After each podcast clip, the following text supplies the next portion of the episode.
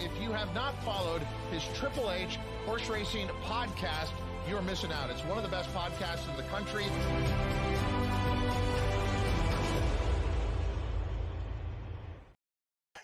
Hello and welcome to episode 311 of the HHH Racing Podcast. I'm your proud host, Howard Kravets. Thank you for joining us a little bit earlier today, as it's, of course, Thanksgiving tomorrow.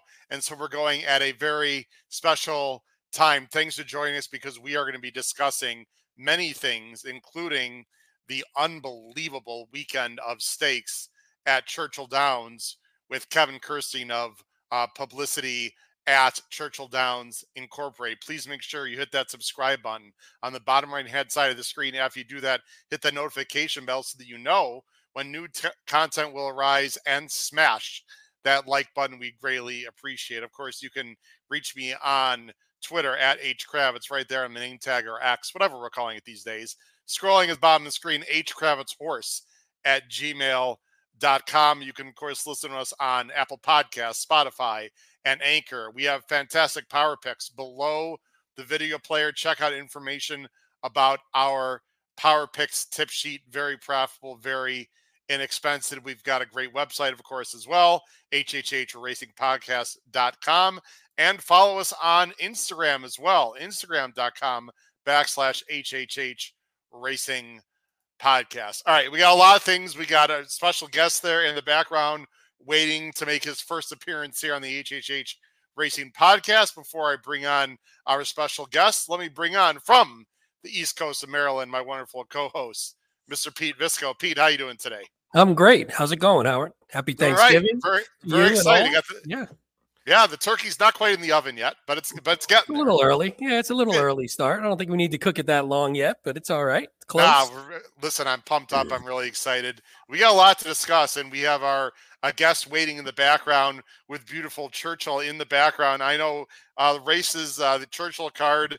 Uh, they have actually a card today as well. And I think the race is off actually, race eight. So I see Kevin in the background. Maybe he's got a bet on someone. I don't know. It looks a little bit distracted. So I don't know if I should bring him on right this very second, but I think he'll be okay. Pete, we got a lot to talk about. Major stake races, big time news this weekend, of course, uh, at Churchill.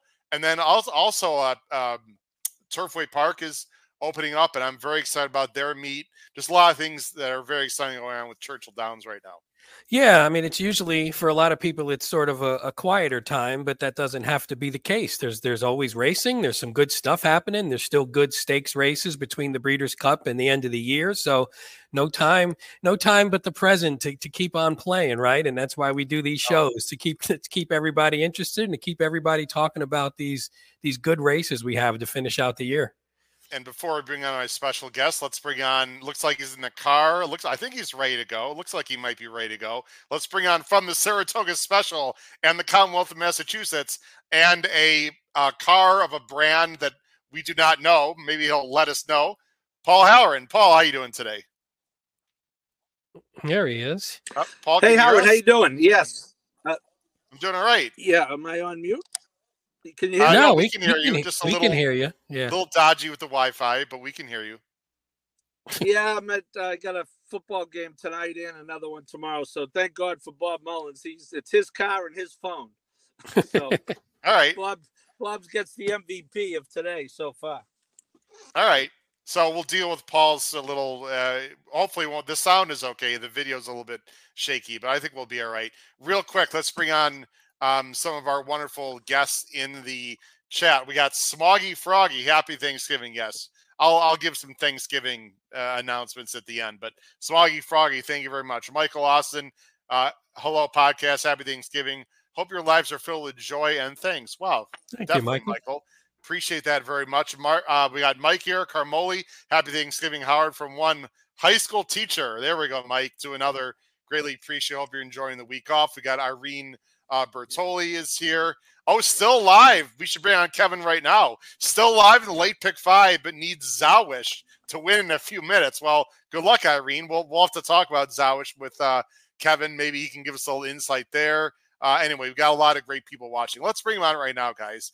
Um, we're big fans of Churchill Downs, of course, big supporters of them. And I had the pleasure of meeting Darren Rogers and Kevin Kerstein along with Paul uh, last year at Churchill Downs for the fantastic Derby and Oaks weekend. But this is his first appearance on the HHH Racing podcast. So let's not let him wait any longer. Publicity from Churchill Downs Incorporated. Here he is, Mr. Kevin Kerstein. Kevin, how you doing today?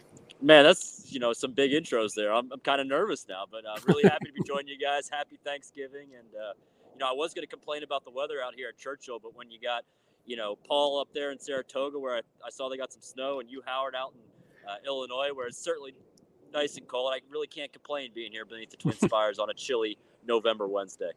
Yeah, the guys on the uh, FanDuel crew were looked very cold. They they're all bundled up and everything. I know it's a little bit chilly down there, but hey, it is you know almost December, Kevin. So even in Kentucky, it's going to cool off. Kevin, first of all, thank you very much for coming on. We really appreciate it. As I said, there's one more race to go at Churchill today. We um, so I wanted to back up the you know the starting time and make sure people haven't got their uh, bets. And is Zawish live by the way in the last race because Irene needs Zawish, Kevin. Well, well, that's so I'm I'm located literally on the backside, right at the three quarter pole, and so I can't see a thing of what happens on the front side. So uh, it looks okay. it looks like no because Irene just said her what Irene just said her pick five just died. So apparently oh, Zawish oh, did man. not win the race. Oh, yeah. Irene. Napa Candy, Vicky Oliver. Okay. All right. 1742. Oh, well, heck of a trainer. Listen, Kevin. First of all, I want to thank you coming on. Uh, myself and Paul, who just stepped out for a minute, he's in the, he's in the car on his way to uh, uh, refereeing a football game, actually announcing a football game. Uh, him and I had the pleasure of going to the Derby and the Oaks the first time last year, uh, thanks to Churchill, yourself, and Media Credential, and we had an incredible time. We covered a lot of races, the walkover, you know, the paddock, which of course is going to be brand new, uh, coming for the 150th. So just uh, hats off to Churchill Downs uh, for allowing us to be there with a credential. We look forward to going next year and many years to come, maybe with a bigger crew for our thousands of fans. We brought back a lot of video and some interviews and whatnot. So it was really the way you guys treat the media is absolutely first class. Just want to make sure you guys knew that right from the start. Well, thanks. Really appreciate that. And, you know, it's sort of a, a two person crew handling 2,000 media members on Derby between Darren and myself. And so uh, we appreciate comments like that. They don't go unnoticed. And, uh, you know, we're really looking forward to having you back at Derby 150 in 160 or so days. Yeah, it's gonna be great. And we, uh, by the way, just said uh, we can talk off air, but we, I'd love to get on the distribution list if you have that for the media. But just throw that out there as well. I'll send you an email. Make sure uh, you can have a few requests. But anyway, the 150. Let's just talk before we talk about this weekend, Pete let, us talk about the 150th Derby because it for, it sort of feels like Kevin. This is the unofficial start. You've got, of course, the uh, Goldenrod for the girls. Uh, you got the jo- Kentucky Jockey Club, and then there's another pool also coming out this weekend. And there's you know points on the line for the Oaks and the Derby. It sort of feels like this is the real beginning, Kevin, of Derby 150 weekend. Yeah, you know it really is. And we kicked off the road to the Derby in September with the Iroquois, and you know, that's still when you have some, of those early season two year olds that are still maturing and, seeing if they're, you know, legitimate two turn horses. And, you know, now as we get into the later part of uh, this year and leading into, you know, the winter time, you're really starting to see the true two turn Derby prospects. And we see that a lot uh, with the eight horses that are in the Kentucky Jockey Club on Saturday, as well as those other, you know, stars of tomorrow races that we're going to have on Saturday. You know, there, there's so many, you know, developing two year olds that we've had on the backside here at Churchill Downs. And, you know, here in the Kentucky circuit, we've carded the most maiden special weight races for two year olds out of any circuit in the country. And so they've really started to converge here at Churchill Downs, you know, in the springtime in late May, early June. And so you get those, your eyes on some of these early Derby type prospects. But you know, right now it's really starting to get into the crunch time. You're starting to see some of the, the horses that have shown some promise that we've used in this Kentucky Derby Future Wager pool number two. And, you know, I'm, I'm sure there's a lot of unraced horses that are still out there. Uh, but, you know, you're starting to see the names that you want to keep your eye on moving into next year. Kevin, last year we made a sort of a pretty famous bet on this show. Myself and Paul were involved in Tapit Trace. We had 60, 6 0 to 1 on Tapit Trace. And although, of course, he didn't win the Derby, that was quite the uh, journey for us to see him go off as, I believe, second choice at 60 to 1 and he you know he was what like 4 to 1 in the derby or whatever so that was uh, quite exciting the derby future i've got my eye on a horse i'm going to talk about in the show a little bit later that think opened at i believe 80 to 1 i don't want to mention the name yet but uh, anyway the the, the, the future pool is always a lot of fun two other things I'd like to talk about before the races this weekend. Uh, the Derby 150, the new paddock. It's very exciting. Uh, I, have seen. I, obviously, it's being in the process of being built. Uh, it looks like it's going to be absolutely fabulous. Can you give everyone a little bit of update or preview of what to expect with the new paddock that uh, I believe is going to be opening up, you know, right before the Derby next year? Yeah, you, yeah, it's uh, you know well underway. There's you know almost gosh probably 175 to 200 workers that are working in the paddock every wow. single day uh, to try and, and and prepare to get ready, and it'll be ready in early April for Derby 150. And it's really going to be the most, I think, transformative project that we've done here at the track, uh, at least in my tenure.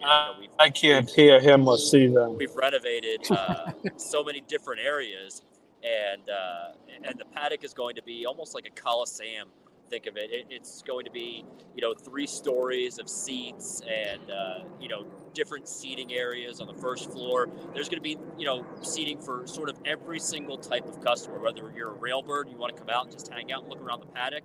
You're going to be able to do so on, on different observation decks and different seats. Plus, there's some club levels beneath.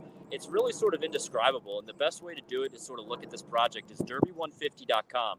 There's some great renderings and some great virtual tours that you can do on that website, derby150.com, and really get a glimpse of this $200 million paddock project. You know, over my shoulder right now is this temporary paddock that we've used in the off season uh, outside of Derby, and it's really, you know, a normal looking paddock if you watch the races on, on, the Churchill Downs simulcast signal. But wait until you see this thing, Howard. It's going to be unbelievable, and uh, you can get a glimpse of that at derby150.com. Uh, Pete, I don't mean to jump. I don't mean to hog the uh, time here, Pete. no, please go ahead. No, I, you you start with these. I'll have a question maybe later. All right, no problem. Kevin, sorry about Paul. He's having some issues with Wi-Fi in the car. Our other great co-host, who by the way is writing writing a book on Cody's Wish. If you're not familiar with Paul Halloran, our co-host, and uh, what a great story that was. And everyone that's listening live, we got many many people watching, listening right now. Uh, Kevin, if you have any questions for Kevin Kerstein of Churchill Downs Incorporated, please put them in the chat. Let's bring up um, a topic that needs to be discussed, and I'm sure you won't mind discussing it. And it relates to the question from Will Craig that I'm going to put up on the screen at the bottom. And it's the turf course uh, situation, which, you know, I, obviously you guys would like to see the turf course, you know, being run. On the bottom, Will says, are they going to replace or renovate the turf course? For our great fans, Kevin, who support Churchill Downs and all the associated tracks with CDI, can you give everyone a bit of an update first on what might happen this weekend. Is there any chance that the scheduled races will be on the turf? And then any idea if you have a crystal ball, what's going to be happening going forward? You know, I, first of all, no one wants this turf course, uh, you know, fixed more than we do. And so, uh, you know, I, I, get everyone. I'm a gambler myself. I, I get everyone's frustrations, and, uh, and and you know, it's it's sort of still a day to day situation over these next couple of days of racing. Uh, the turf crew was out there this morning putting out the temporary rail, which would be in lane four for the races tomorrow, uh, which featured featured the Cardinal. And so, uh, you know, we got rain on Tuesday. The sun hasn't poked out until about mid afternoon today to try and dry some of the, the course out. And so it's it's literally a day by day sort of situation on this turf course to close out the meet. We're hoping to get in these races the next couple of days, but we're just going to wait and see what happens. And uh, you know, we have lots of experts both on the you know the racetrack front and turf course front, and our jockeys too. We've you know we've constantly had contact with the jocks room, and, and they walk the turf course as well as you know our turf consultants, our experts, our regular crew here at Churchill Downs, and we're just going to make uh, you know what decision we, we deem necessary. And so that information will be released as soon as I, I get word on my X account at Horse Racing KK. So give you plenty of time to gamble and handicap the races you know, it's it's sort of frustrating when I know you, you want to handicap for one surface or the other, but maybe just take a little bit of extra time to do sort of selections for both dirt and turf leading into these last couple of days of racing. But it's still day to day. We're hopeful if we can get them on, we'll get them on. Well, look, I, I want to make this very clear. Uh, I've had great experiences with Churchill. Safety is the utmost importance, right? I mean, the last thing you want is horses running on the turf they're slipping, they're sliding, you know, falls, whatever. That is the last thing, Pete, that anyone wants. So, as much as we'd like to see turf, obviously they need to do what's right by the horses. Number one, the horsemen, the jockeys. I mean, Pete, that is really, uh, especially in this uh, age of HISA and everything else. I mean, you got to do what's what's best for those people. Yeah, of course. And I think I assume Kevin and everyone at CDI thinks the same way. And I guess from a if you look at it from a gambling perspective, it's just it's a little frustrating like any track where you where you're like is is there even a chance it's going to run? Do I put the time in or do I just is there ever thought Kevin of saying, "You know what? It's just too much trouble day in and day out we're just going to not card turf races for a bit because they're too it's too much trouble trying to figure out one way or the other or is that just not a consideration at all? You know we did that last year um, you know when we had some woes on the turf courses and so it's it's always an option.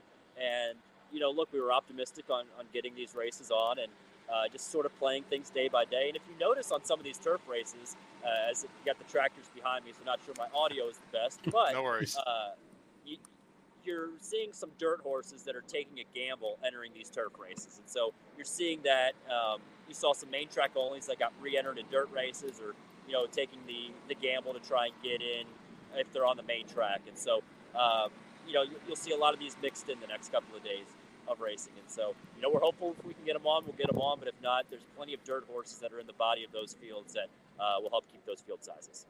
Well, the nice thing, Kevin, I've talked about on this show many times – the Churchill Downs dirt course is about as favorable of a dirt course for turf horses, I think, in the country. I mean, we could go on and on about, you know, Animal Kingdom and Barbaro. And I mean, uh, you know, Kajira is a really nice filly that's taken well to not only the dirt, but, you know, the Churchill dirt. I mean, so turf horses can run on the Churchill dirt course a lot more than other dirt courses. Do you find that to be true? Because in my years of handicapping, I find that absolutely. Maybe it's the the composition of the dirt or whatever, but turf horses can absolutely run on this uh, dirt course at Churchill. You know, it, it's funny that you bring that up because the late John Asher, who it's was his, would be his birthday today, uh, mm. That was his always his biggest handicapping angle. He loved horses with a little green in their dam side, especially, and so he always thought that horses took kindly to it. And I never really noticed until he uh, brought that up to me about you know seven eight years ago. And you know what? It's absolutely true. You sort of see some horses that you know take you know more kindly to this dirt surface than some of the other dirt surfaces around the country. So wouldn't be surprised if you see some of that you know turfy pedigree, especially on the bottom side, that'll run well uh, if they're off the turf. For sure. Kevin, let's talk about this weekend. You've, we've got, of course, stars. Of, well, tomorrow. Let's go chronologically. Uh, you know, nice, real nice card tomorrow, as you mentioned, and then the grade stakes uh, kicking for sure. Friday, you got the Clark, which to me, and we're going to handicap it when you uh, leave the, you know, leave us here in a few minutes. But I think is a fantastic race. Every year, it's one of my favorite races. Pete, if you do remember last year, I loved Proxy, who came through and won, who had a, a, fantastic year. This year's edition of the Clark, Kevin, is not only a big field as expected, it's very competitive with a lot of fresh faces and some horses that might be a factor in the handicap division next year. So I think this year's Clark, which will be Friday, is a really great race. Yeah, absolutely. And you know, you mentioned with tomorrow's card for Thanksgiving Day, uh, with two stakes, the Cardinal and the Fall City you know, annually the Fall City. I love this race for uh, the fillies and mares and Kidra, who uh, you talked about a couple of minutes ago. She looks to be, you know, one of the top uh, distaffers in next year. And uh, Phil Bauer sort of kicked himself of the way that he's managed her this year. Um, you know, they thought about running in the Breeders' Cup distaff and ended up going to the Mother Goose, but she's a very exciting prospect. 12 races on the card tomorrow for Thanksgiving Day. It's a huge day at the track. 8,000 pounds of turkey will uh, be served tomorrow to, to the guests wow. here. Just an amazing amount of, uh, of food that goes on here at the track. And then Friday with the Clark is uh, one of the best days of gambling here outside of Derby Week. It's just massive pools on Clark Day. And it's sort of like maybe the wives send their uh, husbands out to the track so they can go shopping. And you sort of see that in the pools, you know, big pools all day. And, uh, you know, it's it, the, the Clark with featuring First Mission, uh, who's the morning line favorite at just three to one you know, he he won an allowance race at Keeneland. He's obviously on his resume. He won the Lexington and was the favorite in the Preakness before he had his setback. But he's sort of one that could use this race to propel himself to maybe the Pegasus next year and some of the bigger races, uh, maybe internationally after that. And then you also have, you know, Il Miracolo, who's, uh, you know, an accomplished horse in his own right. He's a grade uh, three winner. He's he's shipped in here from Florida uh, you know, the New York bred straight arrow, up and down this this field. It's a very competitive race. And, you know, after the Breeders' Cup Classic, you know, there's a lot of not a lot of horses that run back on just three weeks rest. And uh, you're going to have one horse in here, Stage Raider, the number nine, uh, who just didn't run a step in that Breeders' Cup Dirt Mile, who's going to test two turns again. And so you really don't have a lot of those horses that are still in training that maybe bypass the Classic that aren't in this race. Yeah, first mission is is. Oh, sorry, Pete. Did you want to say something? There? No, no, no. I was just sort of agreeing with Kevin because that's what that's what exactly what this field looks like. In first mission is probably where we'd all want to talk about anyway, just because he's the one who he's the buzz horse from you know multiple different points, but it never he's never been able to sort of show his stuff on a consistent basis. But we'll see if this kicks it off, like Kevin was saying. And then Kevin Saturday at the Stars of Tomorrow too. Uh, you got the Goldenrod and Jockey Club points for the Oaks and the Derby online. Why don't you briefly? And then there's really nice uh, race before the Goldenrod and after the Jockey Club. Six and a half furlongs, I think, both of them for the boys and the girls, including a very ex- exciting runner that I like. That I can't wait to see what he does off his debut. Booth, I believe, the name of the horse from the outside. Talk about what's happening Saturday, Kevin, at Churchill. Yeah, you know, the Stars of Tomorrow cards have uh, been inaugurated since 2005, and since then, they've produced more than 50 Grade 1 winners. You've had Oaks winners and Secret Oath and Pretty Mischievous, Super Saver for the Derby, Gun Runner, multiple horses of the year. All of those horses have run on these Stars of Tomorrow cards, which, you know, the opening day of the fall meet is the first Stars of Tomorrow. Then we will back four weeks later for the second Stars of Tomorrow, all two year old races. And, and you're right, Howard. Uh, Booth is probably the headliner that I'm most looking forward to seeing in the Ed Brown Stakes, which will go as race nine. It's an all stakes late pick four sequence in races 9, 10, 11, and 12. And so the Ed Brown kicks things off, and then you'll go with the Goldenrod, uh, a mile and a 16th on the road to the Kentucky Oaks. Race 11 is the Kentucky Jockey Club. That's on the road to the Kentucky Derby. And then the 12th race, the Fern Creek, which will close things out. So it's a, a fun sequence. But Booth looks to be just such a dynamic son of Matoli. He's run, uh, you know, a very fast speed figure on his debut. Steve Asmussen keeps him sprinting at the six and a half furlongs. He said, you know, I don't think he can't stretch out, but he's keeping him at this one turn just for now. So I wouldn't be surprised maybe in the wintertime, especially down in Oaklawn, if we'll see him on the road to the Kentucky Derby. Yeah, and then Sunday you have the Commonwealth, which uh, a grade three, which hopefully we're on the turf. We'll have to see uh, how that goes. Kevin, real quick before we let you go, let's talk about Turfway. I, am very excited about Turfway. Uh, you know, I bet Turfway quite a bit last year, and you had to have some deep pockets because wow, with those pick fives, difficult. Kevin, uh, the Tapeta, I'm a big fan of. I'm not just saying that because you're on the screen.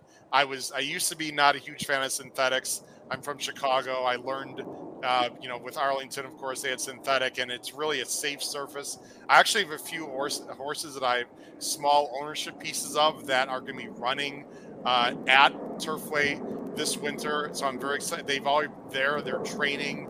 Uh, the the trainers have been raving about the surface, and the field sizes are huge. And a lot of big name trainers run at Turfway. It's really becoming a major winter meet uh, throughout the country. Talk a little bit about and a new announcer as well. Talk a little more about Turfway coming up. Yeah, it's it's really exciting. You know, the Kentucky circuit has certainly become a year-round circuit, and you know, you've often seen trainers after the Churchill Fall meet closes or after the Churchill Downs Spring meet closes, they go north to Saratoga or they'll head south in the wintertime to Fairgrounds or Oaklawn or Gulfstream Park.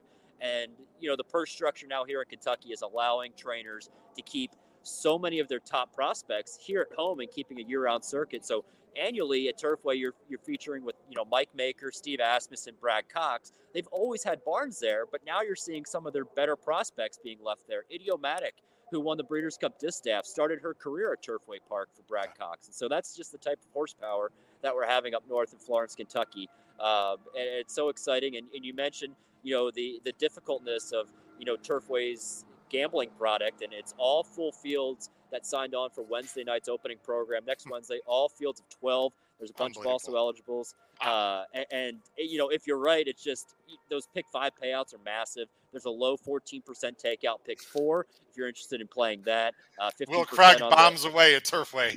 yes, exactly. uh, you know, I think the average win payout last year was like $14.72 for uh, for a two dollar awesome. bet. And so I, I mean, it, it's just a, a, great circuit, and you're seeing a lot of the, the top trainers keep some great prospects here at home and up north. And you're going to see in the jock colony too. I think there were 52 jockeys in the Turfway condition book uh, that are going to be in that jocks room. Adam Beschizza is a new name. Declan Cannon, Gerardo Corrales. It'll be a great jocks room, great trainer colony, and I'm looking forward to gambling on uh, next Wednesday's card, Wednesday through Saturday nights uh, through March the 30th. Well, Kevin, we got to get you back on for an inevitable pick five carryover at Turfway. What's the key to Turfway for our great viewers and listeners out there? I mean, I think it's a real even in general. It's even now. With Arlington had the synthetic, you know, it is winter, so I found when it's a little bit colder, sometimes that the the uh, the Tapeta tightens up a little bit and speed plays a little bit better. I don't know if you've seen that or not. Any quick insights for the handicappers out there on how to win money at Turfway? You know, one of the things that I'm looking forward to in the two-year-old race is at least to kick off the meet. So Turfway was open for year-round training this year for the first time, and so I'm looking to see, you know, some of the horses that have been based up at Turfway to have works on that Tapeta surface and uh, you know, maybe show some speed in those works so at least you know that they're taking to the surface well up there. Um, and so you'll have a lot of the dirt horses that are based here at Churchill, sort of a question mark if they can handle the Tapeta, but those that are based up at Turfway and some of those major barns, I think that's going to be a handicapping angle for me, at least to kick off the meet. Hey, yeah, Kev, real. quick. Oh, sorry, I was going to say, real, are there any tracks coming where horses coming in from those tracks that do well at Turfway, or is it pretty? Is it pretty even all the way around? You know, you see a little bit of uh, the Presque Isle shippers that come in and do well, at least in the uh, sort of the mid-level races there. Um, I, would look at some of the Billy Morey barn. So he shipped up to Presque Isle and, and came back to Turfway where he uh, where he was based. You know, he's he's pretty good in those claiming type level of races, but um, you know, I'd sort of lean towards the the bigger outfits in the claiming races, dropping in class. You'll see a lot of the Ohio horses and the Ohio trainers that maybe have horses drop from allowance into a, a claiming tag. But you know, even uh, an allowance race in Ohio compared to, to a thirty thousand dollar race in Kentucky, for example, is sort of a, a an even playing field. Yeah. So you know, maybe not take those Ohio bred droppers as much as you may have the Kentucky breds, uh, Kentucky based horses that are going to run in some of those lower level races. Nice, the, the good info. Thank you.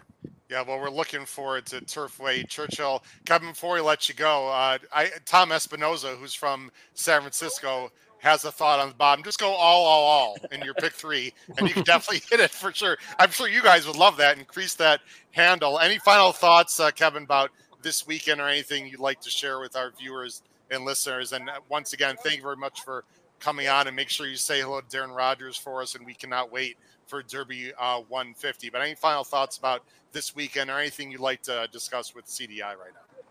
You know, look, we just really appreciate everyone's support uh, from the gambling aspect. You know, it's it's the bread and butter of the sport, and I know there's a lot of gamblers that are listening to this podcast. So we really appreciate your support uh, throughout the year here at Churchill Downs, and, and, we can't wait to get underway at Turfway this winter. Um, you know, the gambling product, as we said the last few minutes, is just going to be a, a, lot of fun races this winter, and uh, hopefully we can have some deep pockets leading into Derby 150 next year. That, that's the plan. We we'll need it because it's always going to be a great weekend of, of racing, of course, for Derby 150. Kevin Kerstein from Churchill Downs Incorporated Publicity. Really appreciate it. Happy Thanksgiving to you and yours. We look forward to talking to you again, especially when it comes down to uh, media credentials and whatnot for Derby 150 weekend. Thanks a lot. Have a great weekend, Kevin. All right. Thanks, guys. Good luck. Take right, care. Take care. Bye-bye. Happy Thanksgiving. All right. Kevin Kerstein did, does a great job at Churchill Downs. We really appreciate uh, the time from him. And you know, look, it, they're in a tough spot with the turf course. I, you know, I don't want to belabor the point. They know, uh, but I'll tell you what. I, I I'm going to take him at his word. It sounds like it's possible this weekend. I would tend to doubt it, but uh, you know, we'll we'll see. I know they're not going to expect to get more rain from what I've seen. It is going to be colder. I mean, who knows, Pete? I it on TV. I don't know if you. I was watching Churchill today. I didn't do a lot of betting at Churchill, but I was watching it. It looks good, and the fact that the rails have come out, I think means they're going to try to run on it. And, You know, they're running the safest yeah. part of the course, which has been run on, but it's going to have to be perfect for them to run on it. I would think, based on the scenarios we talked about. Yeah, there's not much you can do really. I mean, you no. you can handicap the race, or you just say, you know what, I'm not going to put the time in until say I see scratches and they, and they talk about changes and they say whether they're going to run. I mean, as long as you sort of know in advance, at least you know, you know, it's not like where hey, three minutes before the race we decide we're going to take it off. As long as you know in advance, yeah, you can take the time, you can handicap. I guess the biggest thing for me was when I looked at a couple of these races we're going to talk about was and we do say that the turf horses do transition decent to the dirt, but you still don't know who's going to be kept in. So you no. look at these, it's a big field. They all look like turf horses in most of them, or at least a good like 85%. So you look at them and go, okay, some of these have really bad dirt form, but would they stay in because they actually have some experience on the dirt? You just can't predict that. So you just sort of play it by ear. Uh, from from the wonderful Paul Halloran, he's now in a press box, but music is blaring. It's just not going to work out for him today. So, Paul, that's okay. He does want to make sure that we all said that he absolutely loves first mission, and then he said, obviously, uh, obviously. In the, in the Clark. But Pete, I'm going to make an executive decision. I think we're going to skip the details of the turf races and just go through the three dirt races because I don't want to we don't know is to be in the fields. We don't even know if it's going to be on turf or not. I think I think it's just in everyone's best interest just to go ahead and talk about the three grade two dirt races. The one Friday, the Clark, and then the, the two big ones on Saturday, the Goldenrod and the Jockey Club. So I think we're going to go uh, that route, Pete. So uh, the first race, let's talk about the Clark first, which is Friday. Um, and let me bring that up on the screen here real quick. Uh, present. Oh, we're good right now. Let's let's do it right now, Pete. We already brought up. Um, I, I, actually, let me bring you got you back in also, so everyone knows we are not handicapping a pick five uh, particular sequence today based on the holiday, and again, all the question marks going on with the turf course. We're just going to hit on the three big Grade Two races of the weekend. The first one is Friday. It's the Clark Grade Two, like I said, 5:48 Eastern Standard Time. Field of 10. The Moorline favorite is number two, First Mission Pete for Cox and Saez, a horse we've talked about quite a bit. I see three to one on the morning line. There's no way in hell this horse is going to be three to one. I'm going to say nine to five if I had to uh, pick a, an odds number out there. Let me go and bring in our banners uh, on the screen because I'm going to bring those up for the Clark. The banners are going to look a little different because we don't have a pick five. There it is. There's our picks. Uh, Pete, you and Paul are going with first mission. I first mission in second. As I bring up the PPs, what does he like about first mission, especially in this year's Clark? I mean, it's a tough one, uh, and I agree the odds threw me because what I, I I was thinking more even morning line, sort of nine to five. I didn't expect three to one. I feel like that's a pipe dream, like you said. But yeah. I, think when you look at a race like this, there's some decent quality horses in here for sure. But First Mission is the only one that looks like or has been talked about or has the potential, and you see the connections, you know, sort of back that up, where this horse can actually move to the top and be like one of the top few in the handicap division next year. And you can't really say that about, I don't think, anyone else in the field. I mean, they could surprise you. So you look at this horse and go, okay, if he's as good as people expect him to be, this is where you start showing it. I mean, that last race was an allowance race against a field probably should have beat, and it was a slow pace, so it wasn't as easy as it as it maybe could have been. But this is the horse that you expect, right? I don't know what you. I know I see you picked against him, but don't you think that in this field he's the only one who sort of has a I can be near the top of the handicap division sort of potential? Yeah, I mean, there's no doubt about it. He was absolutely desperate to beat Command Performance, who's a horse that's becoming somewhat famous on. Hey, he's a monster now. What are you talking about? you saw first mission there get up on just pure class alone. I mean, if you'd ask me who has the best chance of moving forward in this race, it's definitely First Mission. First, I was just trying to get a little cheeky. First Mission is the horse to beat. You know, I like this horse. I think this horse would have won the Preakness uh, for sure. As uh, yeah. you know, we'll never know, of course. He's the one to beat. Um, but he doesn't lay over the like from a figure he standpoint. He doesn't lay over the field. So if you if you didn't if his name was something else and it wasn't First Mission and he was just some other horse who had this same resume and you had never heard of him as far as the Preakness, like we didn't know he wasn't supposed to be an it kind of horse. If you looked at this, you go, okay, he looks like maybe the best horse, but he's not unbeatable. He doesn't look like he lays over. So I think because he's First Mission and because of the because of what he's done or what he tried to do, we think of him as as maybe a whale above this field. But again, on the racetrack, eh, he's he's there and he's better, but I don't think he's so much better that it's a foregone conclusion. The one thing when I looked up and down this field, if there's a horse that's going to get a 100 plus Beyer and really step up, it's this horse. It's just yeah. there aren't a lot of horses to me, Pete, that can really step up their game like they are who they are. Now, Agree.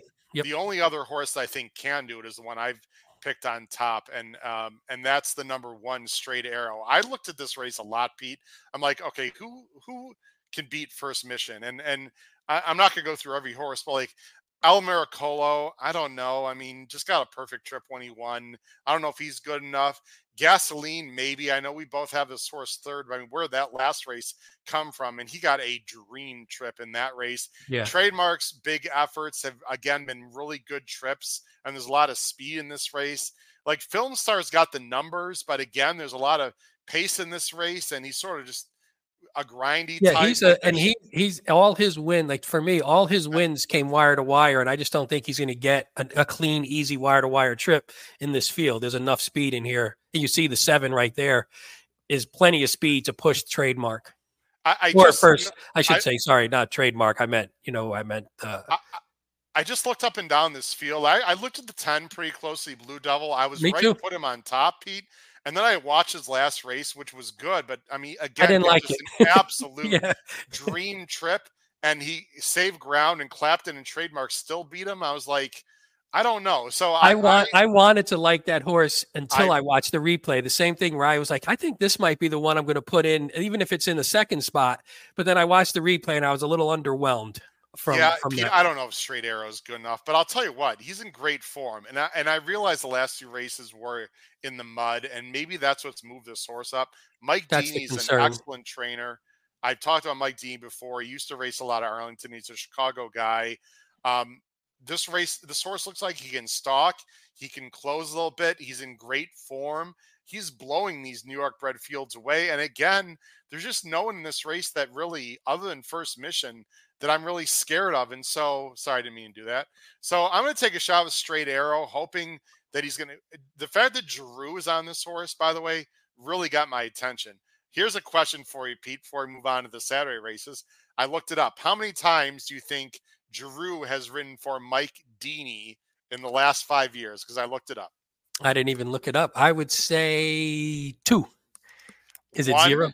Okay. And he did win in a turf race at six to one. So nice. anyway, There you go. Uh, that caught that catches my attention because you know that Drew's not going to jump on a horse that can't win. He's going to save ground. He's got tactical speed. The main question is, can he handle a fast dirt course?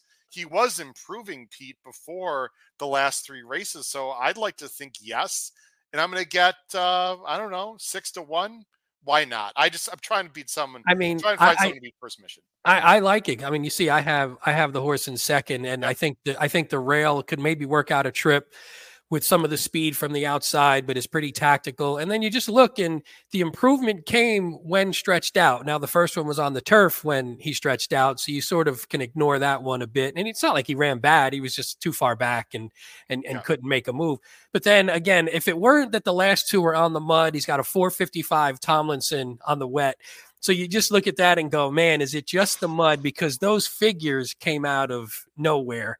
And you look at that and go, I it, usually you would say, I want to see it on a fast track, like you said. But in a race like this, where you're looking at a favorite, where you go, can we beat a favorite who's going to take a ton of money? I don't think this is a bad one. Or if you just say, look, I'm going to just go cold and do a cold, a cold first mission, or it doesn't even have to be cold. You can Dutch it, I should say, but you know, just in case. But I think if you're just looking to, I think this one has upside because his most improved races have happened after something like he moved to he moved to the distance he's out of arrogate so you know the distance is generally going to be his friend so at least when you see that you feel like there's a reason for the improvement so i'm with you 100% i really like that one too uh the one too. Um, I just got a message, a text from uh, Kevin Kerstein, literally right now. Uh, let's see. Uh, he said, "Oh wow, interesting. Tomorrow they are on the turf for the Cardinal Stakes, nice um, but they're going to be off. Uh, but the other two carded turf races tomorrow are going to be off the turf. But the fact that they're going to be on the turf at all." Is a great sign for the weekend. I don't. I still am going to stick to our my decision to not look at those other two races uh, that we that, that which is a shame because i think that that first race the whatever that is the the 10th the the mrs revere that's a really good race that's a good field it's a good even Yeah. field so i really hope that one does stay on just because it's a good race Yeah, for sure. Um, but they are going to be on the turf, which is a great sign. Um, does that mean they're going to be on the turf Friday and Saturday? Who knows? But uh, the Ben and Boozing boys will be happy to hear that because they handicapped tomorrow's card on, Yeah. on the 50th episode. Once again, congratulations to those guys. So I will let them know. There we go, straight off the presses, Pete. There you go. That's a I love it. Love it. Breaking breaking news. Thanks, yeah. Kevin. There you go. Um, as I as I um, send back a text real quick, any other horses you want to talk about before we move on to Saturday out of this race? Uh, you've got uh, the 4 I'll, I'll in- talk to one because Tom Tom mentioned giant game in the chat. So you know we like to we like to talk about the horses that the that Go the ahead. listeners are looking for. Here- And, and and I looked at this horse. He's a he was a tough one for me because I mean he's run in he, he's running some quality company, and I mean you see he won the Cornhusker uh, actually against Skippy Longstocking, who who who kind of came on towards the end of the year a bit. My question with him is, and I think it's a good question if you like this horse, is hey, is he ran well losing to gasoline and he was sort of pressing on the pace. Is the is it just the layoff? So now second off the layoff, he does have from a, at least from a time form standpoint, he has a pace advantage. So if he can clear the other speed, he's good enough to hold. I mean, if you look at the Cornhusker, he set some look at those Yeah. fractions. He was setting some pretty good fractions and was able to hold. So again, in, I don't know if he's going to be able to hold off a horse like First Mission The First Mission is right, and especially because First Mission is tactical enough to stay close. But uh, he's not a bad horse because anytime you can get the speed of the speed, who's shown he can hold at a distance, Yeah. I don't think it's a bad play. Or shoot, he just maybe has to hold and hit the board. In all honesty, if you can get him on top and he holds and hit the board at, at double digit odds. So Tom, I'm yeah. I, I don't think it's a bad play, especially maybe underneath. it's not a bad play. It's just there's there's a quite a bit of speed in this race, and these There inside is. horses like have to go. I just I don't envision Giant Game getting loose at all and holding off everyone else. But look, it it's a tough race. It's one of the tougher Clarks I mm. think we've seen in a while, especially from a pace perspective. Pete, let's go on to Saturday. There's two races Saturday that I'm bringing up right now. One is the Golden Rod, that's for the girls. The other one's the Kentucky Jockey Club for the boys. They're both points for the Oaks and the Derby next year. They're always fun races. There's a picks on the bottom of the screen right now. Pete is going 875. I'm going 278. Paul's mm. going 572. Let me bring it up on the screen here. Actually, oops, I wanted to bring up the Equibase. Sorry. Uh, actually, I got to jump back to hold on. I'm screwing this up here.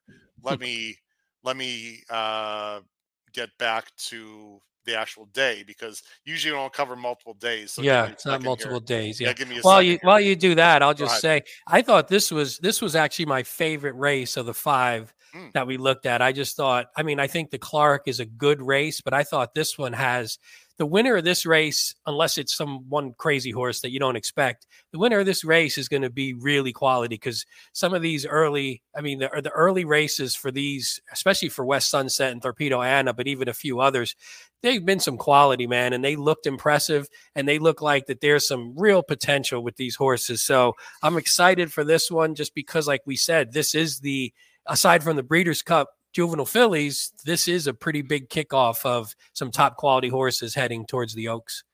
No doubt about it. And you already mentioned the two outside horses who are the favorites Torpedo Anna for McPeek and Hernandez, and West Sunset for Cox, Pratt, and those wonderful pink silks of Gary and Mary West. And you're you're chalking out here. And I, I didn't think this was a very deep race, although I have a opinion that I hope is going to be clever. This is the first time I've seen the morning lines too, by the way. I don't know about yourself, but Tor- Torpedo Anna eight to five has just been fantastic. I mean, what do you say in her two starts? The the major question is can she stretch out? That's really Although only question that Three needs to be races in three, three, two, three races in a month, basically. So that's that was the biggest question for me was Okay. was that's that's pretty even for even for McPeek who's not afraid to do something like that. That's pretty aggressive in you know three races with a young horse. So that was Right. my that was my concern. But she's and she obviously she didn't work. She went she worked up until the last race, and Yeah. then we haven't seen her since.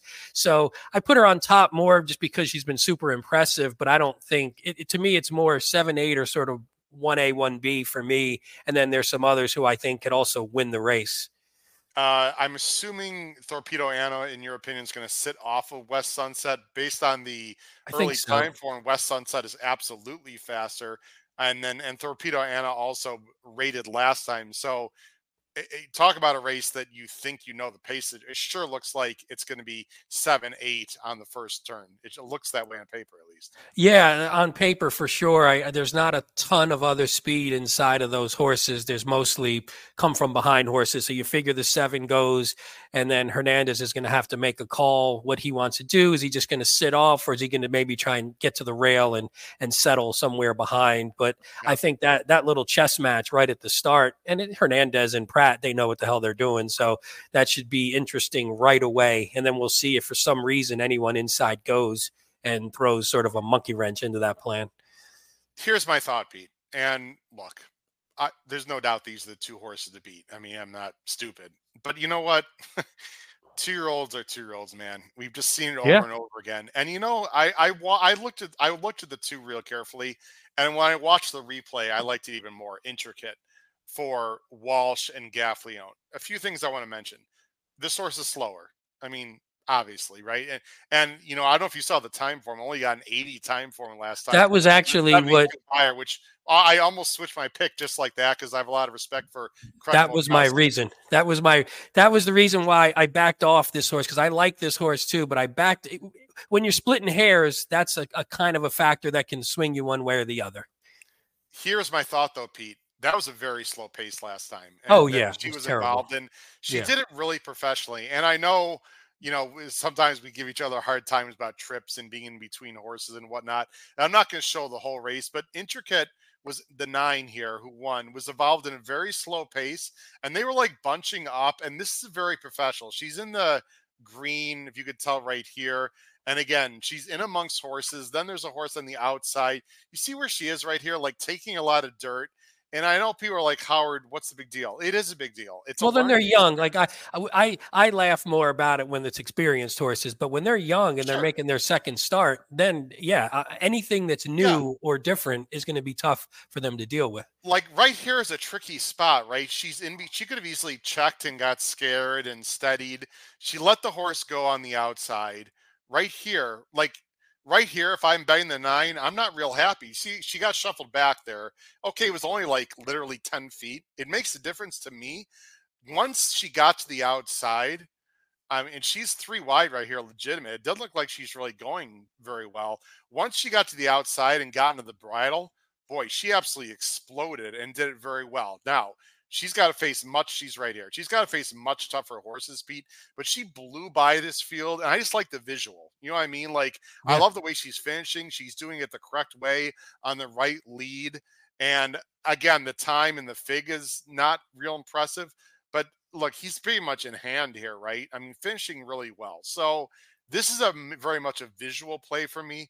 And here's my thought, Pete. At some time, and I think you would agree with this at some time the seven eight are going to engage right? Whether it's probably not going to be early probably on the far turn and i'm hoping for my sake that intricate is just sitting right behind letting them battle and then swings out just like we saw and is as good as i think she is. I don't think it's completely implausible that this horse cannot go by those two. I mean the the seven horse um let me go back uh, the seven horse won last time well, but that was in the slop. So maybe one West Sunset prefers slop. And she looked good doing it. Though. She did, she did look good doing it though. The seven. I, I, really liked watching both her races. She looked really good, man. I just like you were talking about visually. I was like, boy, this one. That's why the seven and the eight. When I looked at them both, I was like, oh, maybe when I watch the races, one will stick out more. And I was like, man, they both look fantastic. Just just the way they pulled away and they were professional. And I like West Sunset was sort of I like the versatility. I mean, the first one, she came from the clouds. I mean, she, she was did. way back. And then she in the last one, she just gets on the lead and dominates. No, so no. the versatility is impressive. So I, I but I do agree with you. I don't it's not like she's they're so great that they can't be beat. And at those prices, why not take a shot? And the thing about you you nailed it on the head from her Torpedo Anna. Pete, we've seen this a thousand times, especially with two year olds. I don't I don't like to say bounce because they're inconsistent in general. But I she's coming back really quick without any works, and I I totally understand why they're doing it. I mean, she's looked fantastic. That doesn't mean she's going to run great, you know, this Saturday. So I I have a few misgivings about uh, the, actually almost more about the eighth than the seven for some strange reason. I don't know why I feel that way. I just do. But anyway, uh, we'll, we'll move on. I'm interested in the intricate of the two. If she I like the, the- pocket, I yeah. think she's got a big shot. Central Avenue, real quick. Paul's got like this horse, on top. Yeah, I like uh, this for horse. Godolphin. Oh, it's Godolphin. No wonder why. If it's not New York bred, it's got to be a Godolphin horse for uh, Paul, right? But It's either a uh, curling a Godolphin, a curling Godolphin, or New York bred. He's he's he's he's right as rain, Paul. You can never. He's consistent as can be. well, I'm sure if Paul was on the show, look, I mean, the horse just lost it. Just FYI. I mean, so And there's form lines here. Central Avenue is wouldn't shock me either. Honestly, my biggest concern because I really like this horse, and my biggest concern was I just don't know if if the, I mean she was she was in last in both races, uh, you know, but most of the way through. Although she was and she was chasing pretty slow paces, which makes it more impressive the way she closed. But I don't know if there's enough pace in here for her to get up and pass him, unless some That's weird stuff happens. Yeah, Yeah. but I I think she's quality. I think the distance is only going to be is going to be her friend for sure. The, the the debut field was kind of soft, but still, when you're closing from last into those kind of fractions as a young horse, I like that. So again, she's going to have to move forward. But and when we talk about time form, this one goes the other way, where time form gave her last race a 97 69 that's a that's a at least that's a nice that puts her right below the top two if it was more of like the 77 Beyer range. So quality horse, I like it for sure. I think it, this is a good race, man. I think these are just some good horses. it just feels like it's not as obvious as seven eight in this race to me and there's very likable horses like you said it's a great race my gut feeling on the five will move on she might be better next year i, I just based on her breeding like i'm not saying she can't win saturday but i think the pace scenario is really going to hurt She's going to need when there's more speed in the like when there's other good speed and and maybe we get bigger fields with more speed in it. I think that'll be Yeah. or they figure out a way to get her in the mix a little earlier, which is is, tough. like, they could have centered the Demoiselle, which is a mile and eighth at Aqueduct, which you think would be better for closers, and they decided to go here where there's points. So I actually Yeah. think it's a vote of confidence if you like Central Avenue, the five. Let's go on the last race, Pete. The Golden, uh, sorry, the uh, jockey, uh, the Kentucky Jockey Club. Here it is on the screen. Let me go and switch the banners as well. There's our picks on the bottom of the screen from the three of us. This is the next race on Saturday, race 11, $400,000 points for the Derby. For the boys, it's a field of eight. We're all over the favorite. board a little bit here. Go ahead. Sorry. Go ahead. We are. No, we. No, we, we are. Moreline favorites the number seven, Risk It for Asperson and Tyler G. We are all over the board here. Uh, I thought it's a tough race. I'm 376, Paul's 714. You're going 162. You're going with Awesome Road for Cox and Pratt from the rail. Real good first time out, not so good second time, uh, but he can bounce back and run big Saturday. Yeah, you, you kind of hate that, don't you? Because you Yeah. don't know which one was right, especially because the clunker came after the stretch out. So that's always a concern for me. But I, didn't like this race that much. I thought, I mean, I, I not that I didn't like it. I thought it was relatively even. I didn't have a strong opinion. I should have said in this race, and I looked at this one and go, okay, if if we can get back to the debut and the distance is fine, which breeding wise the distance doesn't look to be an issue. It's just that last race. I don't know what the hell happened. So Well, I'm Pete, let me interrupt you because Yeah, I please. Think I, do, I think I do know what happened because Okay. I was right. I was ready to pick this horse.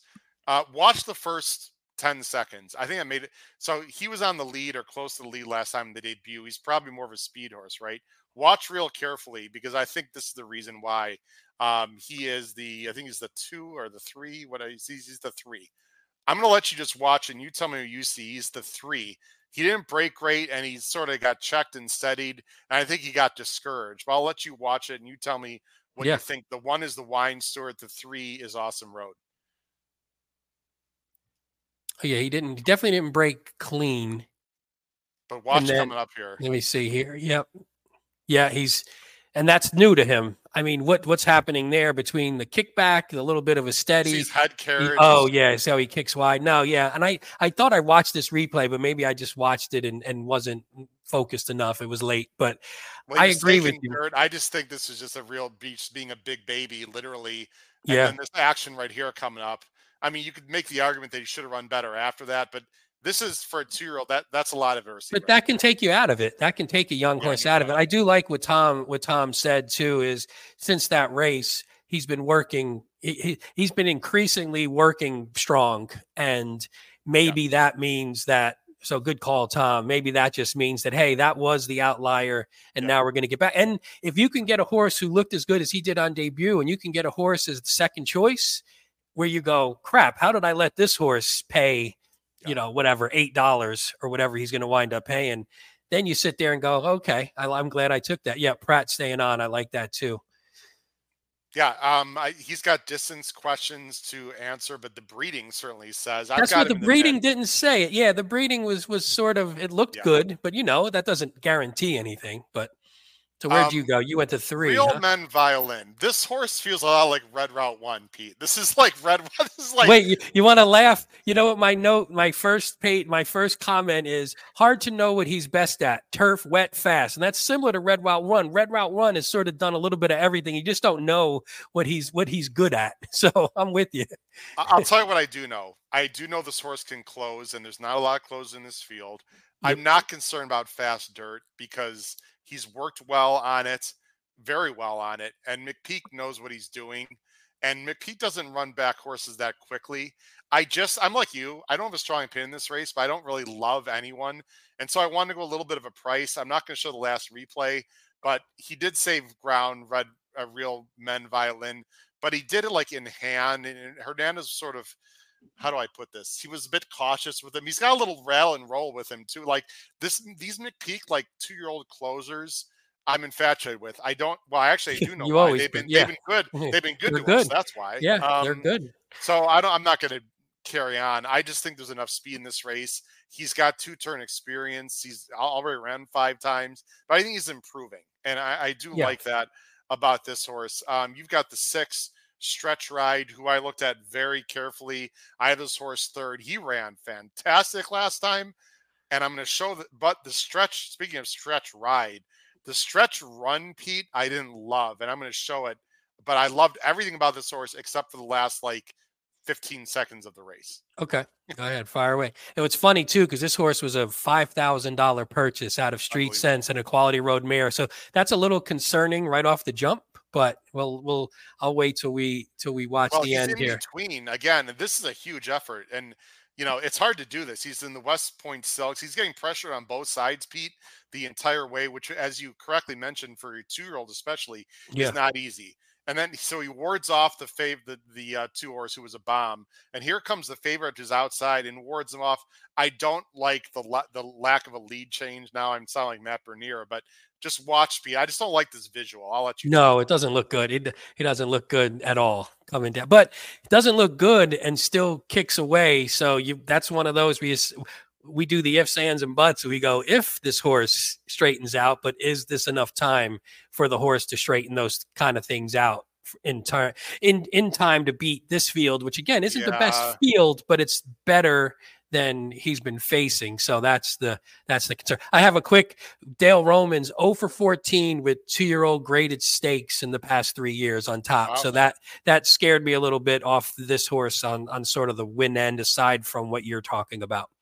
Because I Yeah, saw mean, the same I would thing. obviously use him. I mean, there's no reason why he couldn't improve, though, right? Second time out. No, for sure. well. I just, I just, that's sort of like why I like intricate, right? Like intricate looks slower, the filly, but she did it professionally. Like I Yeah. prefer that over this horse who doesn't hasn't learned his lessons yet. It's just, it's a, it's a preference of mine. It doesn't mean I'm right or wrong. It's just, I'd rather have a horse that looks a little slower but is doing it well, rather than a horse that's all over the place Yeah. but is supposedly fast, right? I just it's just my thing.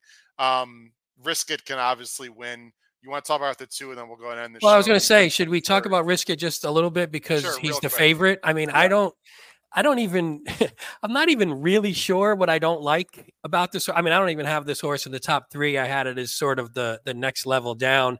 I just thought he didn't come home very well, and it looks better that he lost to West Saratoga, who I don't particularly love anyway. And Yeah. then that field hasn't come back all that great. Um, Liberal Arts actually came back with a win in the Street Sense, but the rest of the field hasn't come back all that great.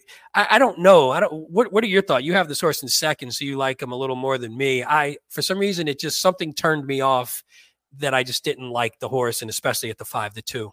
Well, I've got him second because he could get loose and he also could be a lot better, right? I didn't love the visual of the Iroquois. I totally agree with you. We talked about that race a little bit, uh, you know, I think last month, but he's been off, you know, more than two months now, which I actually like. So it's wind, look, it's Winchell, it's Asmussen. He's Yeah. got a lot of speed. What if this horse is able to shake loose or if he improves speed? I just think he's, I like him a lot more than Stretch Ride for the, even though he, again, on paper, he looks slower. I didn't look at the time form of the, I think the six got a good time form.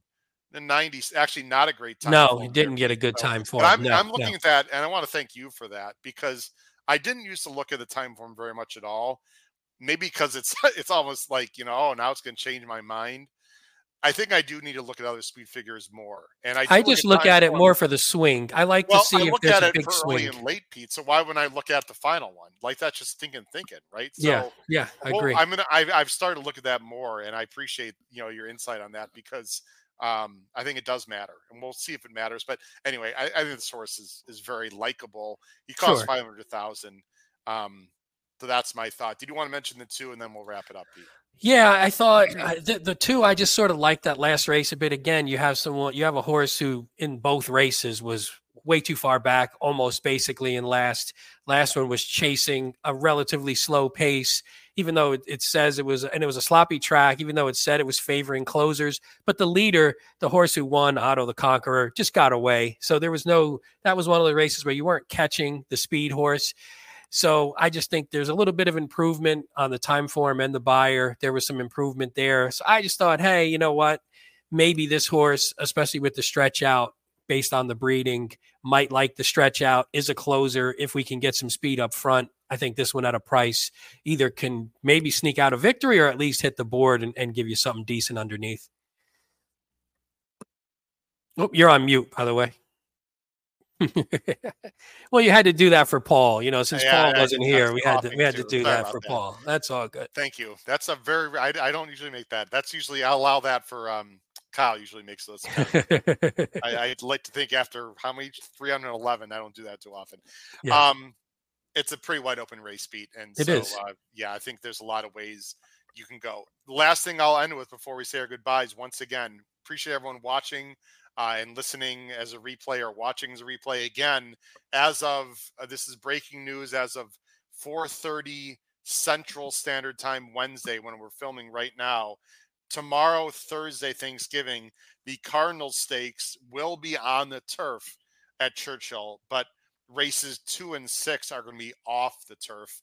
Uh, turf races Friday, Saturday, and Sunday. Cross our fingers, pending. We all like it to be on the turf, um, but we shall see. Pete, uh, really appreciate it, man. It was good to have Kevin Kerstein on from Churchill Yep. Downs. We'll have to get Darren Rogers on next time. Who's also um, was media relations director uh, for Churchill, and I'm excited about Turfway. And as I close here, Pete, and I, I'll thank Paul. But listen, um, we got a lot to be thankful for. And um, I'm starting to feel verklempt for a second. Um, I'll be all right. I'll get through it. Um, I think I'm going to send out a mass email to everyone tonight uh, on our email list. But man, uh, we have a lot to be thankful for um, for this podcast, and we're thankful for our viewers, of course. Yeah, that's number one, I think. Yeah. um, number one for sure. Our guests, um, and I'm thankful for you, Pete and Paul, Yes, thank and you. every everyone.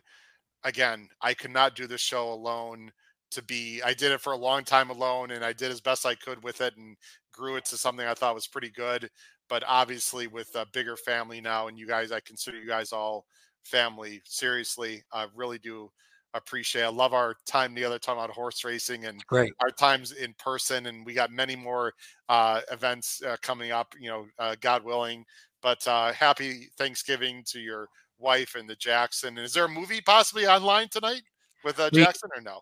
We are go no, we're we're saving it for Friday. There's always a movie and there's always a movie in our right. itinerary. So that's that that's happening Friday night actually. Uh, Matt Miller gave Napoleon a B, as in boy. By the way, just to let you know, just a little The trailer doesn't look bad, but I don't I'm not excited. That, that would be one I would watch at home. I don't think Okay. I'd go to the theater to see, even though All it right. looks it looks like a big screen might be. But but B is what I've of what I've read or or seen re- reviews of. It, it was it was a little uh, underwhelming from what I've from what I've seen. So okay, yeah, I'm, I'm a big Ridley Scott guy, but anyway, um, Tom, Tom Espinoza, thanks and happy Thanksgiving. Uh, Mike, happy Thanksgiving.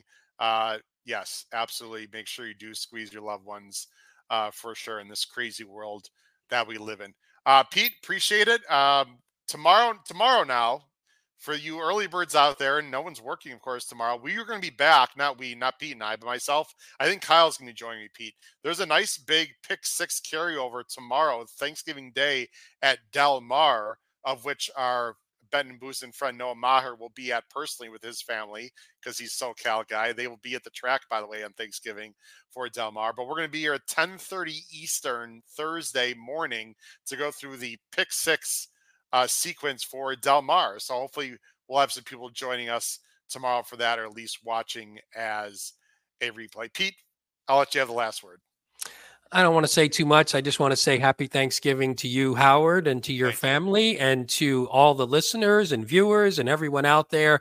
I hope you have a safe and wonderful holiday. And we, again, we, the most thing we're thankful for is that you guys, eh, you guys and gals, listen to us drone on every week. And I mean, that's if we're if if we don't have anything else, we have that, and that's fantastic. So we're very thankful for that. But safe and happy holidays to everyone.